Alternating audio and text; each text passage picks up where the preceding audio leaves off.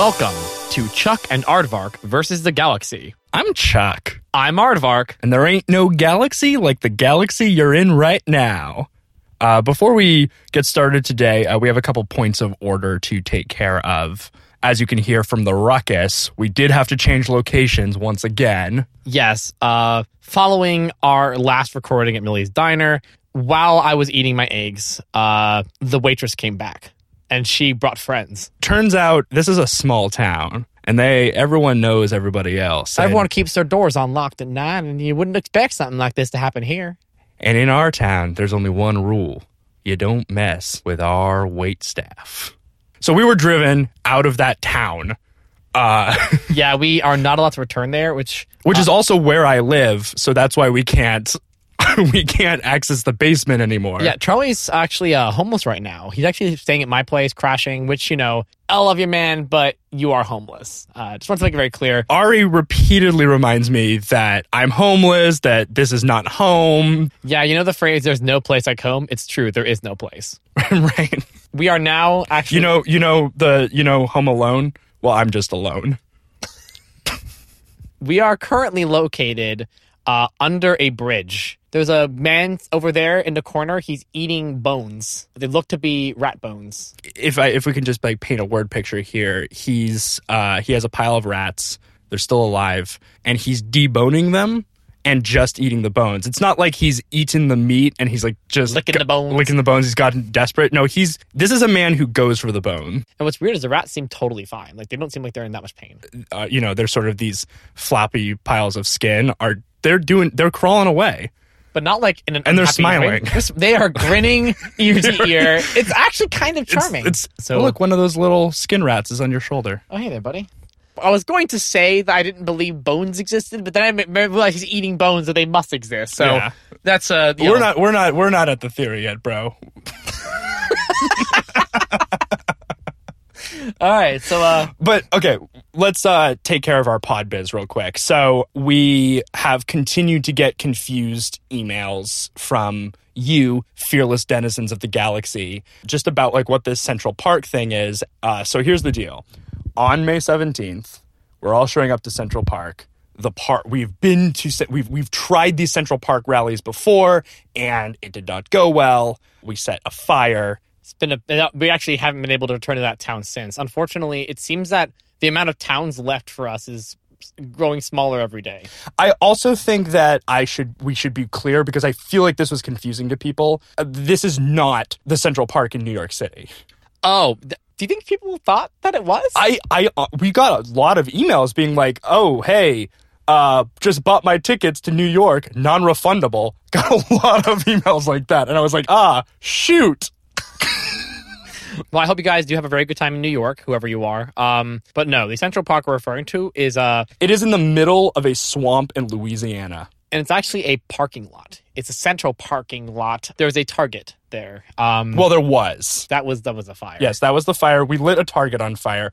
This was a dark time for us. Ari and I had just woken up to the fact that we are just two insignificant specks of dust in this galaxy. and we weren't fearless citizens. We were full of fear. That's what this show really is about is we've accepted our place in the cosmos as the spokesperson for all sentient life. Exactly. Like we realize how important we really are. Right. We realized that that's how we came to terms with our insignificance. We realized that it was a lie. We're actually very significant. like there can't be any other possibility. And now, because of its significance, uh, we've designated that as our meeting place. We feel like there's a lot of really good mojo there. And so that's where we are going to meet with all of the denizens of the galaxy who are really seeking to know the truth. And if you uh, maybe feel a little confused and think that this sounds like a cult, it is not. We are not forming some sort of society. We're just accepting our place in the galaxy as your fearless leaders. And so we will tell you about the dance next week. Uh, moving on to Yeah, yeah, yeah. The dance, we will we will get to that because that is crucial. That is key to our plans. yeah. If you don't know the dance, you ain't, you ain't going. Uh, so I went to the dry cleaners and um As one does. and I was picking up some shirts that I had left there. As one does. I noticed immediately that something was off. Oh, that rat's braiding your hair. It's very sweet. I don't know. It's it's, it's almost it's almost you know without the bones in the way, he's softer somehow. I mean, somehow. He doesn't have bones. anyway, I was examining my dry cleaning, but I sort of realized as I was looking at them that I'm pretty sure that all of the buttons were replaced with exact replicas, stitched the exact same way back onto the shirt, but every button was different. If they looked exactly the same and were stitched the exact same way, how could you know they were different? So you know how you you come home from school when you're a kid, Yeah. and you're like, you know, I'm home. The bus dropped me off, and uh, your little sister comes like running in, and she's like, "Hey, Charlie, I'm so glad you're home," and you know it's not her. This was before my entire family was murdered, of course. I didn't have a younger sister growing up. You know, when I was a little kid, I was it was I had an older sibling. So she did tell me though that one day she came home. I ran up to her and said, "Hey, you know, you're home," which I never would do. No, I would never welcome her. I was resentful of everybody. I hated everyone. So, but uh, I don't remember doing any of that. that that's that's how I knew that something was wrong was that my sister was always terrible to me. And how I knew that she had come back was a couple nights later I woke up and she was standing over me pouring gasoline over my face. And that was the real sister. Kind of sweet. And uh okay, so what you're telling me You can just tell when things are are different. There's like a resonance to objects, like a barcode. Yeah. Like DNA? But buttons don't have DNA. And neither does your sister. Well, not anymore. Oh my god. I Um, feel like you're not understanding what I'm saying. I think I do. I think I see what you're saying. All things that exist as their own entity a button, a sister, a boneless rat, some way that we are able to identify things that when that thing is different, even if it looks the same, we intrinsically know the barcode is different. And I think it must be the same reason that we like that we feel connected to objects, right? Like why is it that when you have like a certain like a like a toy bear and you know that this that these bears have been have been mass manufactured. And I know psychologists will say, well, it's because people's brains are irrational and we attach significance to experiences. But I think it's more than that. When I was a kid, I had a goldfish. Mm-hmm. Its name was Steve Martin. Steve Martin was my was my buddy. I took him everywhere in a little bag, right? Like a little little plastic bag. Shook him around, let him have fun, you know, and bounce the bouncing water. Like I wanted, I wanted to simulate what it felt like to be in the waves of the ocean. So I shook that water all the time. And uh, what's weird is that he survived for like 15 years, which is not normal for a goldfish. However, I learned from my sister that fish died constantly, many many times Yeah. Apparently my parents would replace Steve Martin with a v- relatively similar looking goldfish. And I realized that I had started to notice something was wrong, but not until I was about 10. On my 10th birthday, I was going to celebrate with Steve Martin. I went down to Steve and was like, Stevie? Stevie? But Stevie wasn't there. Stevie was Nick's, man. Just wasn't there. Did you wonder what had happened to Stevie? Stevie wondered. I wondered where Stevie was. Um, I feel like you're not considering the possibility that your fish kept coming back to life. But we'll put a pin in that oh, God. for the purposes of answering your question because I do think that 10 is significant. I mean, look, it's two numbers. It's twice as it's, it's twice as many as five. Twice as many. No, it's twice as many numbers as nine. Hmm. Twice as many numerals. Ten's the big one. If you are like fortunate enough to have a life where you get to celebrate your birthday every year. not, a, not an experience you were able to uh, to have. in my family, we celebrated that day, but we were celebrating my mom for giving birth to me. It was and I wasn't really included. happy birthday, mom. Yeah. Happy day of birth. Happy day of birth, of giving birth. And I always thought, like, oh, well, this makes sense. She did most of it. I was just screaming the whole time. Um, but then I started comparing myself to my peers, which is, I mean, I learned at a very young age, I should not do that. Ten's kind of the forgotten age in some ways, isn't it? It's a big. It's one of the most significant birthdays you can have. People tend to think about the days around it more. Yeah, and it's because it's it's a little overshadowed by all of the just garbage that comes after. What if puberty is nature's way of distracting us from the revelation we've made at ten? It's Adam and Eve, right? And they have that moment of like of knowledge, and then God says, "Nope, nope, nothing to see here. Your bodies are changing. You're naked." I have to ask you a question. How did you learn about the story of Adam and Eve? You specifically.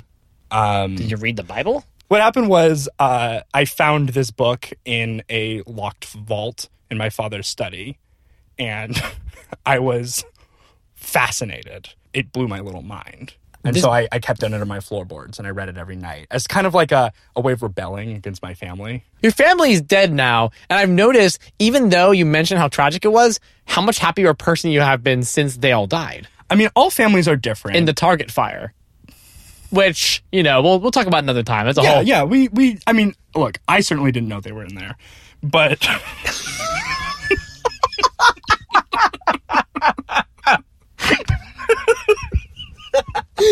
Oh no! One time, my mom caught me reading the Bible and she slapped me across the face and she said, You will not read this smut. I think that puberty has been built into our genes to distract us from the revelation. Things are phasing in and out of existence. If we realized what was going on around us, we would go insane. You ever heard of the Mandela effect? The Mandela effect is the idea that we are phasing from universe to universe and little things change. For instance, that some people say, well, I thought Nelson Mandela died in the 80s, but apparently he died a lot more recently than that. Little details change, and sometimes we notice. And I'm wondering if the Mandela effect, we know, well, it's a fun little theory. I'm wondering if maybe it's but a tiny portion of this larger story that we are uncovering now, which is that we can tell when things change. We just aren't able to do so. And I'm wondering now that you've unlocked it, whether you're going to go insane. I mean, you're wearing the shirt right now. You literally just came from the dry cleaners like an hour ago. But like, Right. I mean, that, that's how I that's how I clean all of my clothes. yeah, I mean, I won't You won't let me use your laundry. room. Absolutely not. How about you foul stench seeding into my washing machine? So we're all phasing through the universe. We are the only beings who have the cognitive abilities to notice the change because every universe has its own barcode. For all we know, all animals know this. They all know and just don't give a crap. Maybe we're If I posited earlier that it, that there might be a regenerating goldfish, then I, why am I drawing the line at animal cognition? Yeah, maybe animals know this stuff and they just don't care. Maybe it's just second nature. Maybe we are the only species who are you know dumb enough to go through puberty. I mean, what animal goes through their goth phase? They're just fine. They're just fine. It's the same. So I don't think this ability is something that comes from being experienced or being like smart or dumb. I think it's just an innate sense that we get between the ages of 10 and 13 to 14, whatever age your puberty hits. I actually went through puberty at 19. Uh, it was very late in the process. Um, Yeah, that was just a couple of years ago. yeah, it was it was rough, man. Uh, I actually, I was, I mean, I was there. I witnessed it, and honestly, it was very similar to watching a rat get deboned and then crawl away. I think my deboning was. I think my deboning was very interesting in that because it happened so late, I don't remember much before in terms of like what maybe I had that ability for a long time. Did you notice anything weird about me during those nine years where I had apparently this power before it went away? You were like a feral animal. Yeah, I Your was. eyes were darting around all the time. Like at school, I just remember like I would tie you to your chair, and your eyes would be darting around, and you'd be like, "It's different. It's different. Don't you see? Don't you see?" God, that's why I had no friends, isn't it? I mean, yes. What grade? How old are we in seventh grade? Uh, like, tw- like thirteen. Do you know what grade I remember being the worst What? for me? Was sixth grade. That grade is like universally reviled. And maybe it's because that's the year when you're like at the peak of your powers. You've lost your mind. It's disillusionment. They they've eaten the apple. Nothing matters anymore, man. The hippies were right, dude. All things are connected and nothing matters. Was that was that what they were saying? You know, those nihilist hippies? Those- hippies were a lot darker than I think we remember them being. well, we are looking now at the world and the implications of this.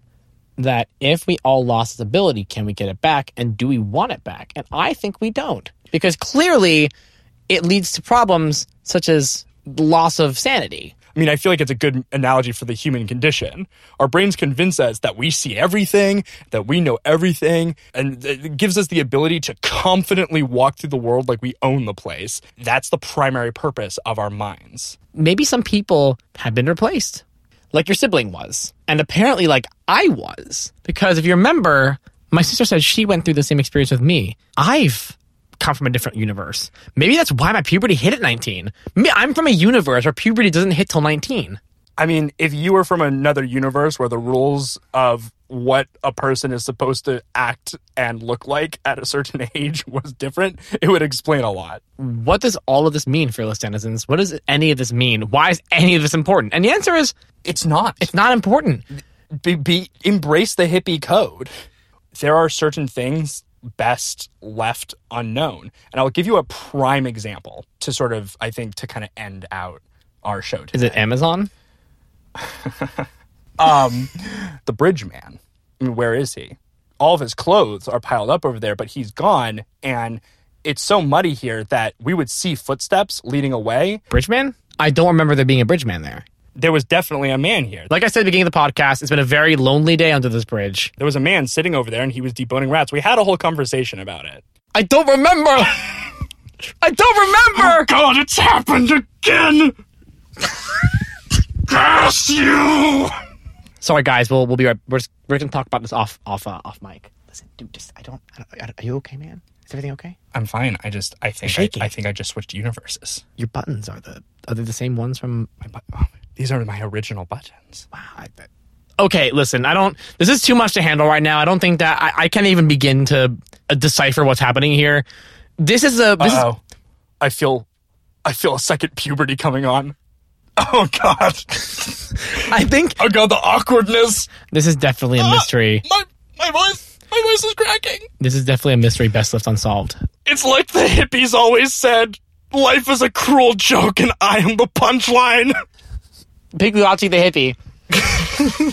and so, as always, keep your eyes sharp and your ears clear, and the galaxy will whisper to you sometimes things you didn't really want to hear. And sometimes things that you have to hear. Thank you for sticking with us through the rough stuff. Yes, we we we really appreciate your continued patronage after this episode. Yeah, if you stick uh, around after this, you ain't going nowhere.